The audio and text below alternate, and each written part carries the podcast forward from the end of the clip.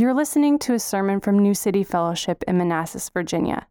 New City Fellowship is a diverse community that proclaims the gospel and makes disciples for the glory of God and the renewal of our city. For more information, visit newcityfellowship.net. If you have a Bible, please open it, and I'm going to go ahead and read our text today. This is a continuation of what we saw last week.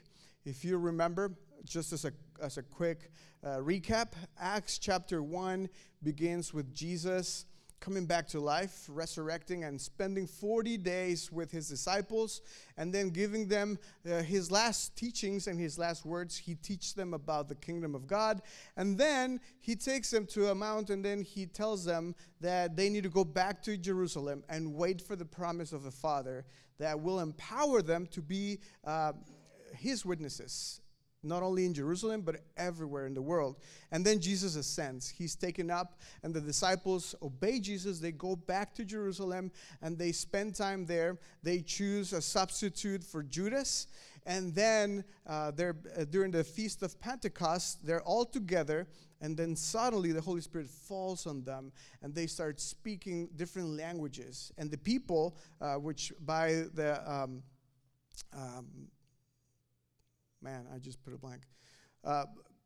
there was estimated, by the estimations of that time, there was probably about 500,000 people in Jerusalem back then. And there's this noise, and people come, and they start listening to the disciples preach the word of God, talk about the wonders of God, the gospel, in their own language, filled with the Holy Spirit. This is happening. Then a bigger crowd gets together. Peter stands up, preaches the word of God. 3,000 people become Christian, and this is the beginning of the church. Then a few days pass. Peter and John are going to the temple to pray. They find a crippled man that's begging for money, and they heal the man. The man gets up. This causes a commotion in the temple. People gather again. Peter stands up again, filled with the Spirit, preaches another sermon, and 5,000 people become Christian. And this is happening in just the first three chapters of Acts. Then the leaders of the church, the ones who crucifies Jesus, they get angry, they get annoyed, and they put Peter and John in jail, along with the crippled man, and then they judge them, and then at the end, they just threaten them not to speak about Jesus and do these things that they're doing, and then they release them. So that's when our text today begins. Acts chapter 4, verses 23 through 31. And it says, "When they were released, they went to their friends and reported what the chief priests and the elders had said to them. And when they heard it, they lifted their voices together to God and said, 'Sovereign God, who made the heaven and the earth and the sea and everything in them, who through the mouth of our father David, your servant, said by the Holy Spirit, why did the Gentiles rage and the peoples plot in vain? The kings of the earth set themselves, and rulers were gathered together against the Lord and against his anointed. For truly in this city there were gathered together against your holy servant Jesus, whom you anointed, both Herod and Pontius Pilate, along with the Gentiles and the peoples of Israel, to do whatever your hand and your plan had predestined to take place. And now, Lord, look upon their threats, and grant to your servants to continue to speak your word with all boldness, while you stretch out your hand to heal, and signs and wonders are performed through the name of your holy servant Jesus.' And when they had prayed, the place in which they were gathered together was shaken, and they were all filled with the Holy Spirit, and continued to speak the word of God with boldness." This is the word of the Lord. I want to tell you a story. As some of you know, that my son, Joel, against my will, decided that he was not going to play football, the real football, the one that you use your foot to play with. So he decided to play baseball, and he has turned out to be a really good baseball player. And I have his permission to tell his story. And I'm actually really proud. He's a great baseball player. He's a great batter, and I'm so proud of him. And last season, he made it to what's called the All-Star team. So they try out, and the best players of the league get to make it to this team. And he was actually batting really well during the regular season, and he actually hit 2 home runs during a practice. That's a big thing. Not yet in a game, but hopefully soon. And he was just doing really well. But then they started playing other All-Stars teams, so the level just suddenly went up, right? And he was used to facing regular pitchers, and usually in this league, everybody pitches. So there are some bad pitchers and some good pitchers. So he was killing it during the season, and then he went to the All-Stars, and he started playing other All-Star pitchers, and he started to notice that some of these kids threw really, really hard, at least in his eyes. You know, I've seen the ball, and it's actually pretty hard. And some of these 12-year-olds are like 6 feet, and I don't even know what they're feeding these kids now, but they are scary. So Joel was coming up to the plate and facing these guys, and if you've ever played baseball, the ball passes really close to you, and you don't have a lot of equipment to protect you other than the helmet and a few other things. So Joel started to get a little scared about batting against some really good pitchers, and of course, he was scared of getting hit. It makes sense. And his batting just began to slowly get not as good. And he started to celebrate, and I noticed not only him, but his teammates, to celebrate every time they saw a pitcher that wasn't as good, right?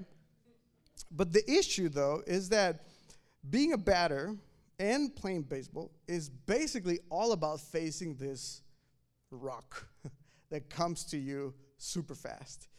There's really no escaping the risk of being hit in baseball. In fact, if you've played baseball, you are going to get hit at some point. And he's been hit. I've been hit, and I don't even play it. There's no escaping the risk of being hit with the baseball. Playing baseball is about many things, but one of them, and probably the biggest one, is overcoming the fear of getting hit with the ball. The problem is that the kids that are the most scared of the balls usually are the ones that are in more danger, because they're not paying attention, and even their fear makes them make mistakes. And we've actually witnessed one of his teammates being hit in the face, and 2 teeth come out in a practice, and it's horrible. But the reason why I bring this up is not to expose my son, because I'll tell a little something. He's doing way better now, and that's the next part later. But I see this in our lives as Christians. I think that we forget that our faith, our Christianity, is all about facing the fear of sharing the gospel. It is not easy. It is not something that we naturally do. Nobody gets in front of a rock that's coming to you at 60 miles per hour naturally. But this is what they have to do. And being a Christian is something that we have to do, and we are commanded to share the good news of the gospel, and it is scary. It is not easy. You can get rejected. You can be ridiculed. You can be made fun of. In fact, it will most likely happen. And in this text, and in the book we're reading, the book of Acts, sharing the gospel, sharing your faith, actually ends up in your suffering. These guys ended up in jail, and as we will see, this will get worse. So just like in baseball, there's no way around facing the ball. In Christianity, there's no way around sharing your faith. So my title today is We Must Live Boldly on Mission. We must understand that our lives as Christians are all about sharing what we have. Yes, at the core of our faith, there is a message, the message of the gospel, the message of grace, the message that we have been saved not because of what we do, but because of what Jesus has done on the cross for us. But this is not a static or passive message that we're just supposed to internalize. No. This is a living message that, in fact, leads us, pushes us to action, to sharing it. In fact, if we understand the message, if we truly understand the gospel, if we truly have faith, then this faith will move us, it will push us to share it with others. There is no way around it. It pushes us to do something that is difficult. The gospel, the message that saves us, the message that brings us hope and love and peace, also at the same time, simultaneously brings us discomfort and challenges us, and sometimes brings pain. Being a Christian is about sharing your faith. It's about telling others about Jesus. Being a Christian is not about only coming to church or reading your Bible or praying. That is just one part of it. The other part is that we share this message with others. It is not a suggestion. It is not called the great suggestion. It is a command. It is a commission, and we're supposed to do it together. It's a great commission. And we are told in Matthew 28, and we should all know this, go therefore and make disciples of all nations, baptizing them in the name of the Father and of the Son and of the Holy Spirit, teaching them to observe all that I have commanded you. And behold, I am with you always to the end of the age. And in the book that we're reading in Acts, it is repeated. And Jesus, before he leaves, his last words to his disciples were, "But you will receive power when the Holy Spirit has come upon you, and you will be my witnesses in Jerusalem and in all Judea and Samaria and to the end of the earth." Notice that in both commissions, we are not left alone to our own devices. In both commissions, in the first one of Matthew, Jesus says, "I am with you always." And in the second one, he tells us how he's with us. And he says, "Through the Holy Spirit, you will receive power, and I will be with you through the Holy Spirit." I believe that in today's text, in the book of Acts, chapter 4, we are reminded that this sharing our faith must be done with boldness, meaning we need courage to do it. But why do we need boldness and courage? Because, as I said before, it is scary and it is difficult. Think about this. You don't need courage or boldness to do something that is easy and simple. You don't need it. Do you need boldness when a ladybug comes into your house? Or if do you need boldness to step over an ant that just walked into your house? No. It will be ridiculous to say, "Oh, how brave you were in killing that ant," right? Because it doesn't require anything. But if I see a rattlesnake go into your house and you face it and grab it and kill it, then I'll be like, "Wow. I respect you." That takes courage. Why? Because it's risky. Because it requires boldness and courage. That's why Jesus says you're going to need help. What you're going to do, what you're about to do, what I'm commanding you to do is difficult. It requires courage and boldness. And Paul, Apostle Paul, clearly tells us with his own life that being a Christian requires boldness. We look at his life. It requires courage. But he explicitly said it to the Ephesian church in chapter 6 of Ephesians. He's asking for prayer. And if I can think of anyone who does not need more of that, is Paul. But he asks the people in Ephesus to pray for him. And he says, "And also for me, that words may be given to me in opening my mouth boldly to proclaim the mystery of the gospel, for which I am an ambassador in chains, that I may declare it boldly, as I ought to speak." This is Paul speaking. He is asking for prayer so that he can be bold. And as we will see throughout the book of Acts, we are called to live boldly on mission. And I find four different things that we need to do based on this text so that we can live boldly on mission. The first one is that we must encourage each other with our stories. So verse 23, we see that Peter and John are released, and they go to their friends, and they report what happened. They go back to their community, to the Christian community, which they are called their friends, and they share what happened to them. They reported everything that they witnessed and what happened.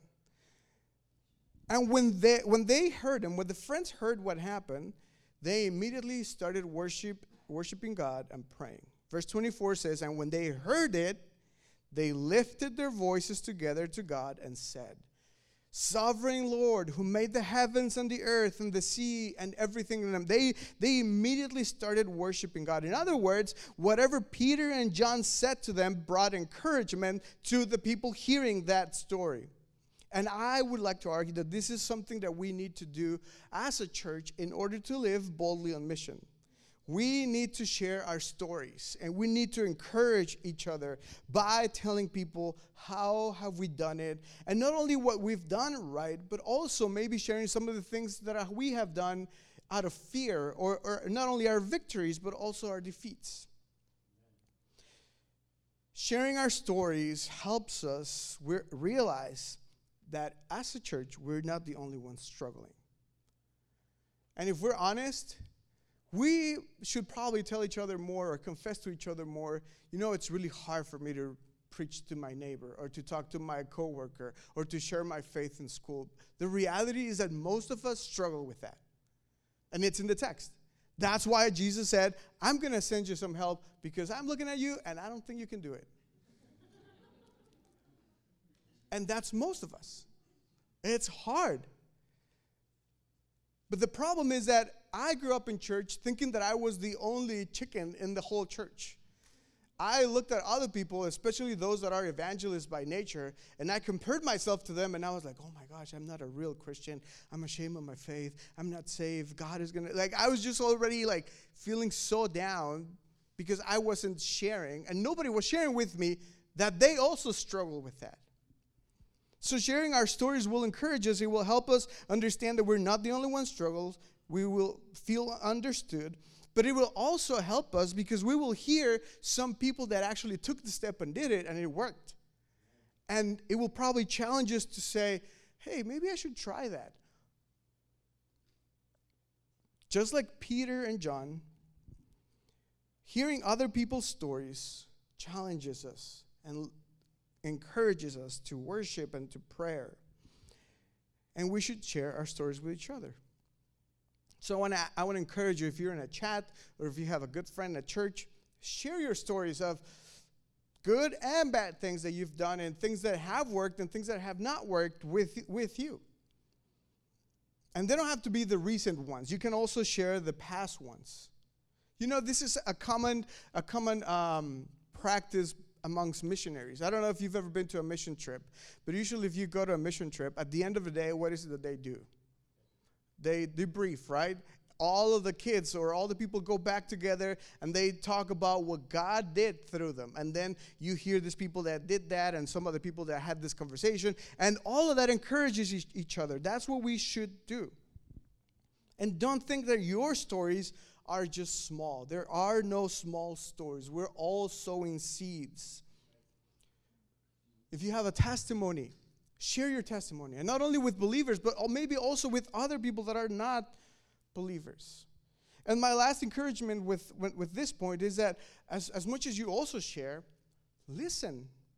Ask people about their stories. We need to also listen to others and be curious about what did you do. Reach out to others and say, hey, I'm thinking of talking to my neighbor. How did you do it?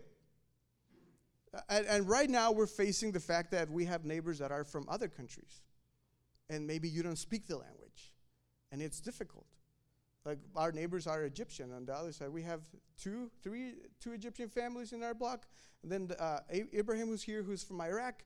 And we're having this difficulty. So we now have some experience, maybe. So if you find someone, I talked to Rebecca and Andrew. They spent some time in Egypt. And maybe their perspective will help me. So all of that will encourage us all.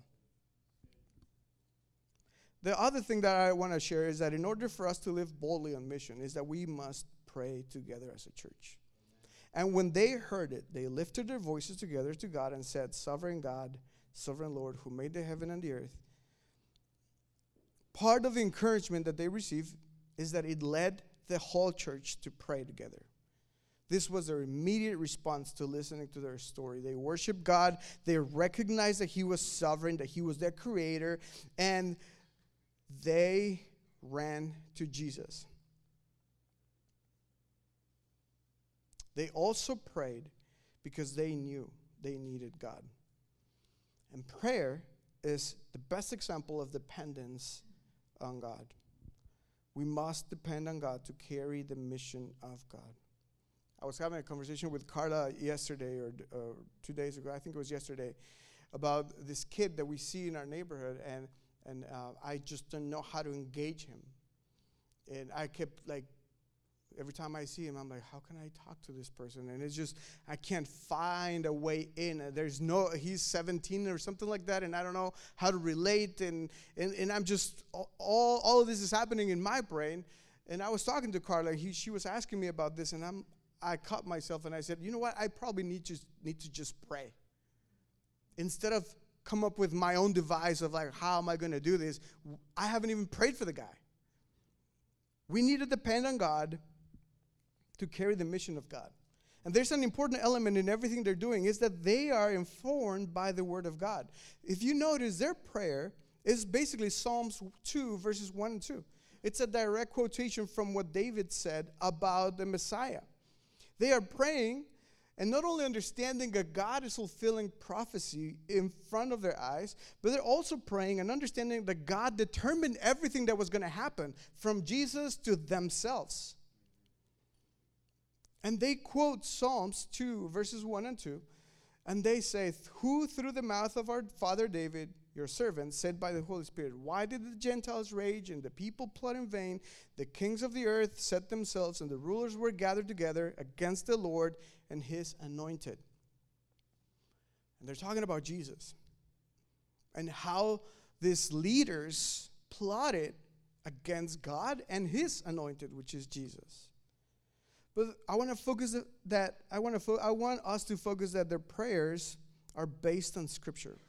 They're highlighting the fact that they not only need to be bold, but they need to depend on God because they understood that God controls everything. This word sovereignty means that God is in control of everything, that he owns everything, that he's the creator. He's not only the creator, but he's also the manager, and he's also the one that decides what's going to happen. Their prayer, which was based on Scripture, was a reminder that God is always in control.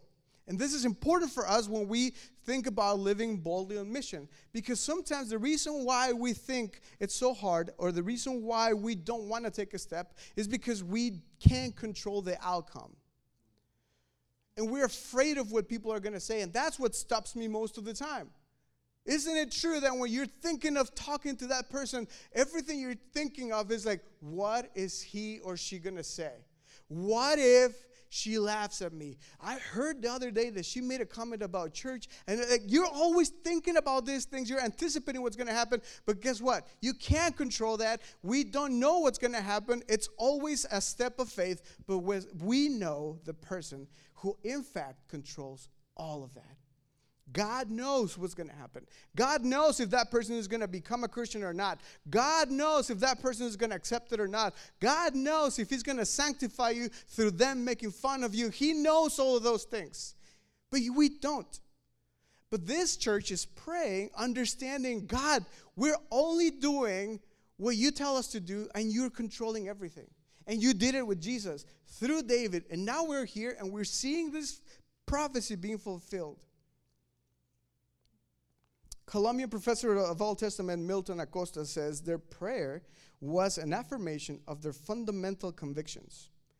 They confessed that God is sovereign, therefore affirming that only He alone controls the entire universe and that He alone has the last word in history. When we're out there and we're thinking of sharing the gospel and when we're praying, we have to go to a God and understand that we're talking to the person that makes the decision.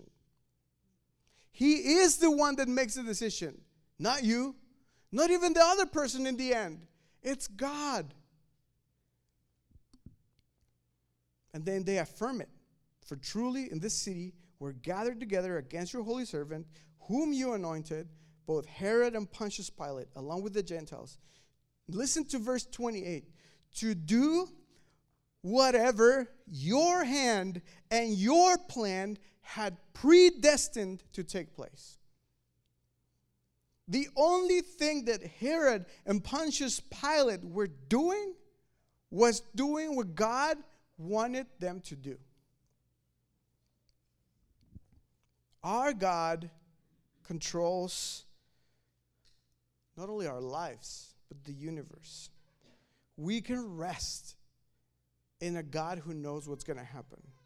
And if God chooses that they're going to laugh at you, He has a purpose on that. And if God chooses that He is going to allow them to take you to jail because you raise your voice for Christ, He has a purpose for that. And that's actually the story of the entire book of Acts. God not only allowed them to suffer, He used their suffering. He took Paul from Jerusalem all the way to Rome so that people in Rome would know the gospel. God is controlling. God is sovereign. He knows everything. He knows the outcome. So I want to encourage us that just like them, if we want to live boldly on mission, we must pray together as a church constantly. We must pray in dependence on His sovereignty. We pray because He can. We pray because He's powerful. We pray because He knows everything. We pray because He's our help. We pray because He's our strength. We pray because we need Him. And I frame this intentionally. We must pray together. Prayer is not something that we do only individually. We must do it together. And together, not as in your community group, but as a church, as one body. And constantly, because we must pray constantly. Because as a church, we need to let God know that we depend on Him.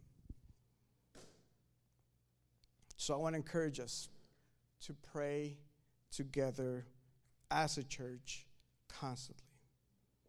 And I do another announcement.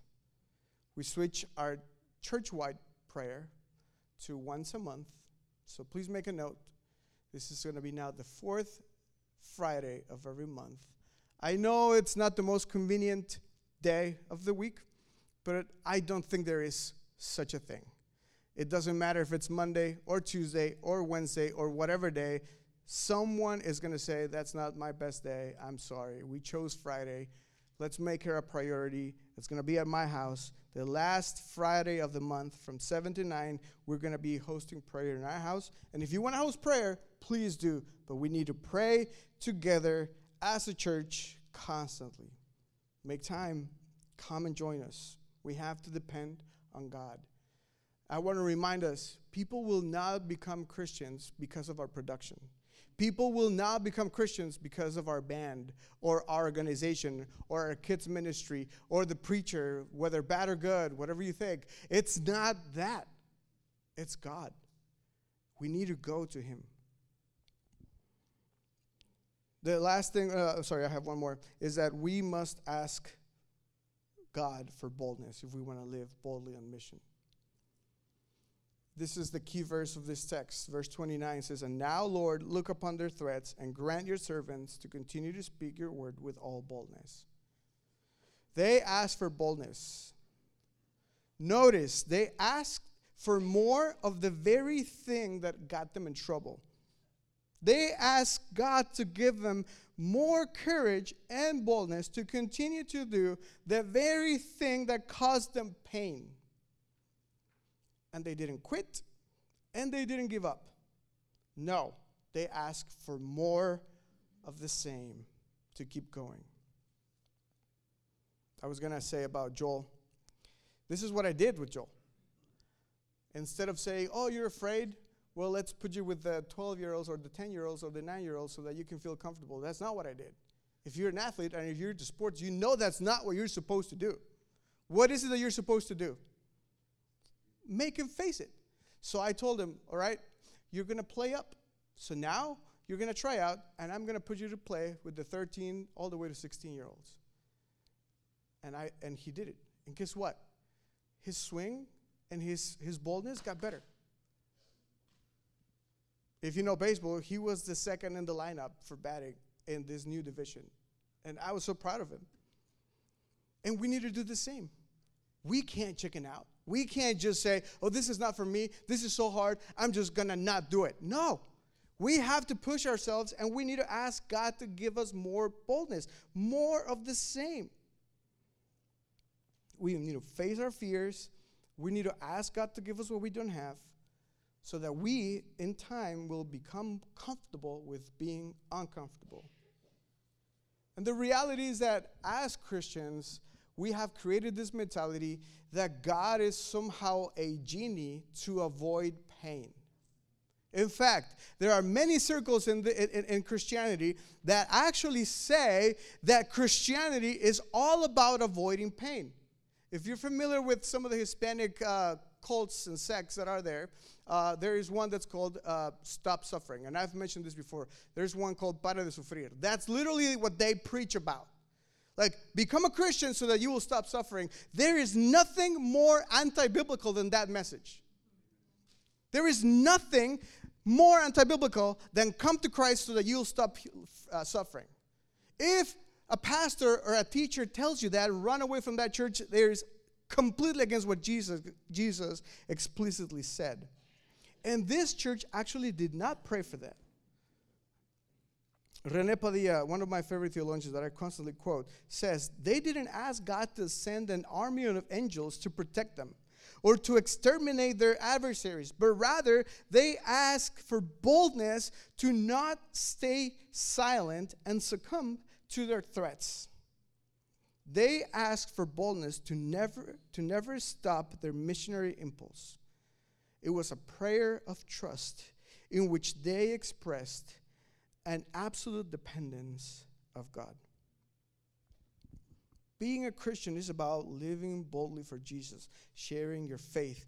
It's a constant battle. It's risky, but we must not fight this fight alone. We must go to God and ask him for help. He already told us. I already said this. In both of the commissions, we are told, you're not alone. I'm with you. I'm sending you help because you're going to need it. And now, Lord, look upon their threats and grant to your servants to continue to speak your word with all boldness. Unfortunately, as we now know, this prayer became constant, and things did not get better for the disciples. If you actually keep reading the book of Acts, you will notice an increase in the suffering. They started by, if you remember, chapter 2, the Spirit falls, and some people mock them, right? Remember? Some people are like, ha, ha, look at these people, they're so weird, ha, ha, ha. Chapter 3, they get in jail. Chapter 4, they're threatened by the authorities. Guess what's going to happen? They're going to get in jail again, and now they're going to beat them and flog them. And then chapter 6, they're going to stone them, and then they're going to behead them, and then they're going to burn them alive, to the point that Christians became people that were murdered for recreation. It did not get better for them. So we need boldness and courage. And if we look at our world right now, I do not foresee things getting better for Christians anytime soon. So if there's a time where we need the Holy Spirit and we need the power of God to share the word of God, is now. And instead of asking God to remove all these enemies who are crazy, maybe we should copy what they're doing and say, God, please give us more boldness to continue to preach your word. Notice, they were not raising their voice against the tyrants and against them, the others.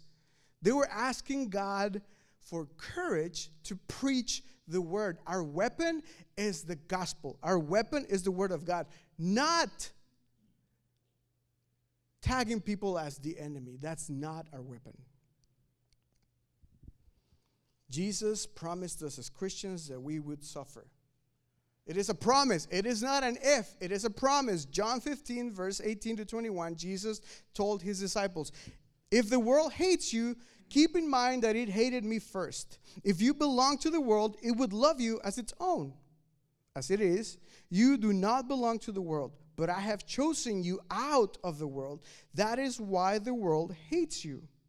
Remember that I told you, a servant is not greater than his master. If they persecuted me, they will persecute you also. If they obeyed my teaching, they will obey yours also. They will treat you this way because of my name, for they do not know the one who sent me. And then Jesus said in Matthew 10:16-18, behold, I am sending you out as sheep in the midst of wolves. So be wise as serpents and innocent as doves. Beware of men, for they will deliver you over to courts and flog you in their synagogues, and you will be dragged before governors and kings. Look, Jesus is prophesying, and exactly what Jesus said, it happened. You will be dragged before governors and kings for my sake, to bear witness before them and the Gentiles. And then later on, Jesus says, brother will deliver brother over to death, and the father his child, and the children will rise against parents and have them put to death, and you will be hated by all for my name's sake, but the one who endures to the end will be saved. We have no option but to face the ball. You have to stand there and look at the ball come straight at you and swing. That's all you have to do. You have no option. We must preach the word of God boldly. And if we get hit, so be it. We keep going. In fact, if you get hit, you can take your base. If we want to live on mission boldly, we need to ask God for it, because we're going to need it. So I want to encourage us all to make sure that every time we pray for boldness. On that same sermon in Matthew 10, Jesus said, prophetically, when they deliver you over, do not be anxious, how are you to speak, or what are you to say? For what you are to say will be given to you in that hour. For it is not you who speak, but the Spirit of your Father speaking through you. This is exactly what happened in Acts. This is my last point. We must be filled with the Holy Spirit in order to live boldly on mission. Verse 31 says, and when they had prayed, the place in which they were gathered together was shaken, and they were all filled with the Holy Spirit and continued to speak the word of God with boldness.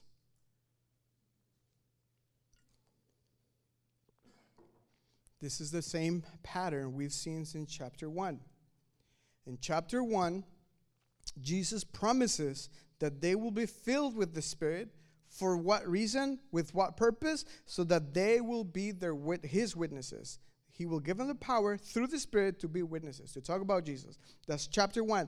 Chapter 2, what happens? They are filled with the Spirit, and they start preaching the word of God in different languages so that people will understand it. Then what happened in chapter 3? Peter is filled and preaches to a crowd and the Sanhedrin one of the biggest messages, and 5,000 people become Christian. Chapter 4, they pray, and they are filled with the Spirit, and they continue to preach the word of God. Filled with the Spirit, preach the word. Filled with the Spirit, preach the word. Being filled with the Spirit is not for show. Being filled with the Spirit is not for you to do crazy things and act weird. It is not the purpose of the Spirit. The purpose of being filled with the Holy Spirit is that you will have the power, the boldness to speak the word of God to people. So, if you're being filled with the Spirit and all you do is say weird things and see weird things, then maybe that's something you're eating or smelling or smoking, but it's not what the Holy Spirit is supposed to be doing. In fact, the main topic of this book is that the Spirit is working through these people to fulfill the mission of God. And like I said before, the main character of the book of Acts is not the disciples or the apostles, it's the Holy Spirit. And in fact, if you want, you can go back and look at book 1 of Luke, which is the Gospel of Luke, and then look at book 2, which is the book of Acts, and look at the difference in the emphasis on the Holy Spirit that Luke has. Luke talks about how Jesus was conceived by the Holy Spirit. He was taken to the desert by the Holy Spirit. He was baptized, and the Holy Spirit was present. Even John the Baptist was filled with the Holy Spirit. Zechariah was filled with the Holy Spirit. Everybody was filled with the Holy Spirit. Luke is one of the main authors that talks about the Holy Spirit the most. And his second book is all about the Holy Spirit too. Why? Because Luke understood something we need to understand. Without the Holy Spirit, we cannot do our work. And they understood it, and they experienced this. This is what happened to Peter. He was filled with the Spirit, and he preached. And we'll see this is what happened to Stephen. He was filled with the Spirit, and he preached. But you will receive power when the Holy Spirit come upon you, and you will be my witnesses in Jerusalem, in all Judea and Samaria, and the ends of the earth. They spent time in prayer, and they were filled with the Spirit, and they received the power to continue to live boldly on mission.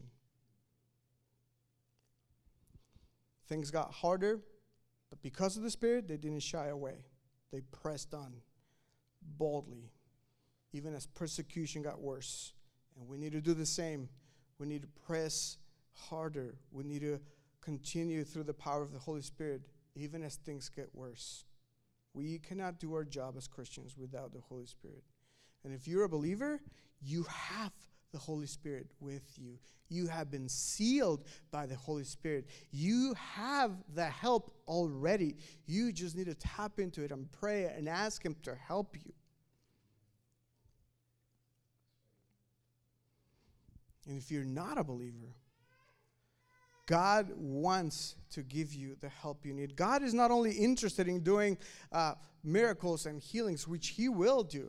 God is interested in healing your life and bringing restoration and doing wonders in your life. But He's also interested in healing you, not only physically, but also spiritually. He wants you to be used by Him. He wants you to be a tool in His hands for the expansion of His kingdom.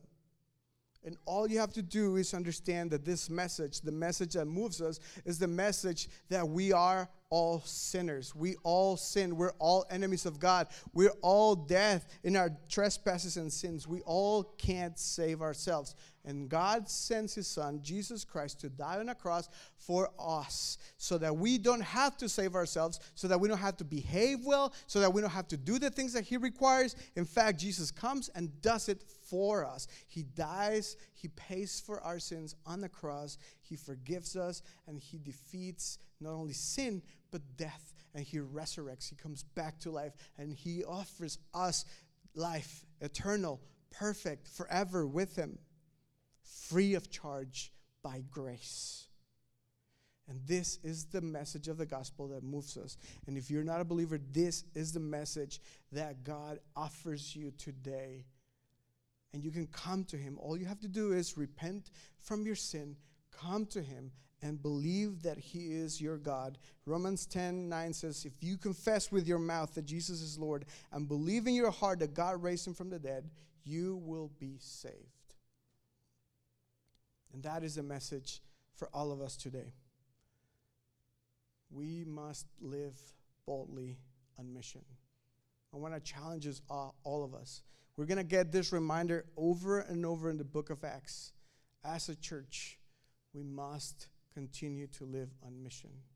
There's no way around facing our fears. We have to, but we have help to live boldly. We have the Holy Spirit with us. Let's pray.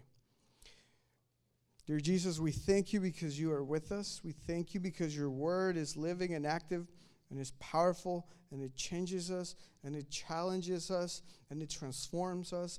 But it also brings comfort, and it also brings peace and joy. Thank You because You didn't only just give us a commission and an order, a command, but You also provided the tools and the power to do it.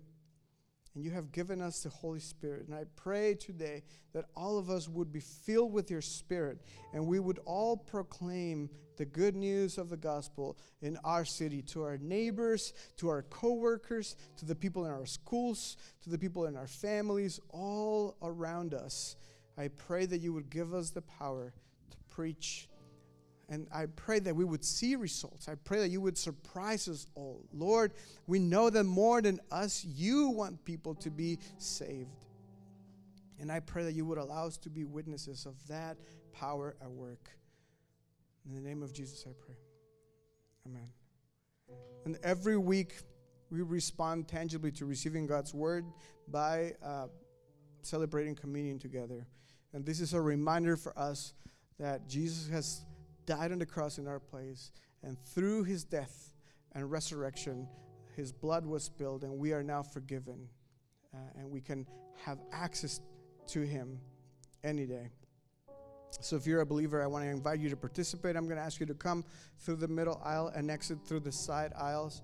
And as you chew the bread, remember that the body of Jesus was broken on your behalf.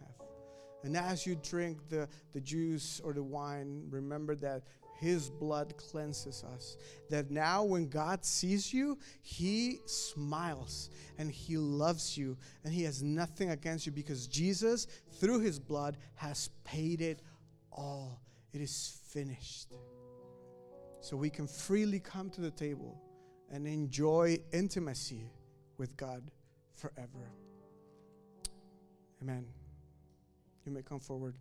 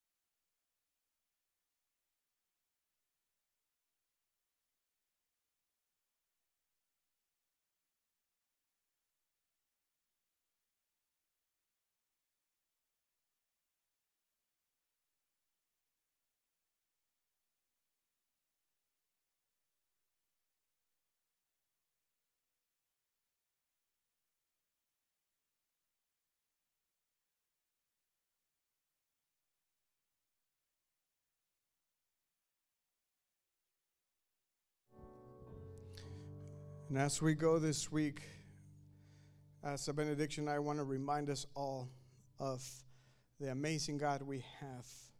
And as I read from Romans 11, verses 33 to 36, one of my favorite passages, and it says, "Oh, the depth of the riches of the wisdom and knowledge of God.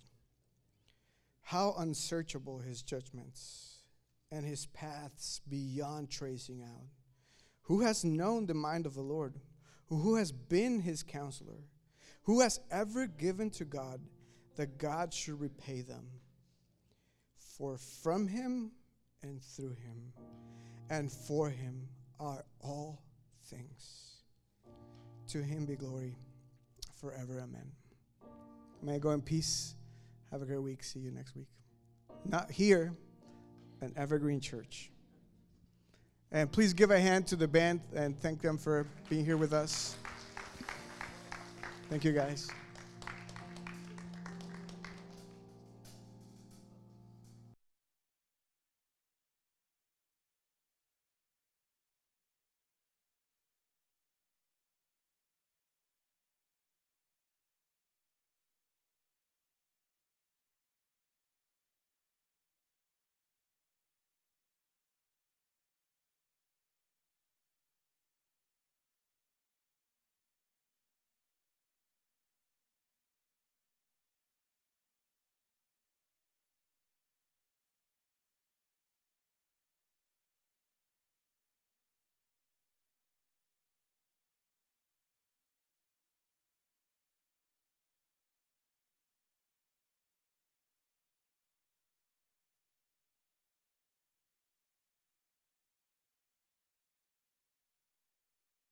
We're not finished.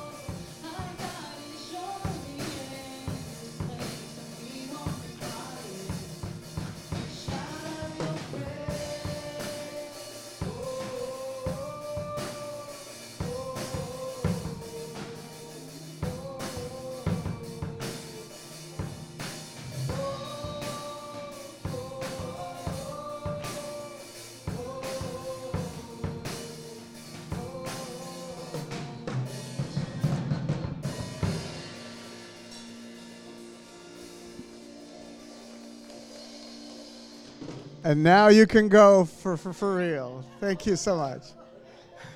I'm sorry, guys.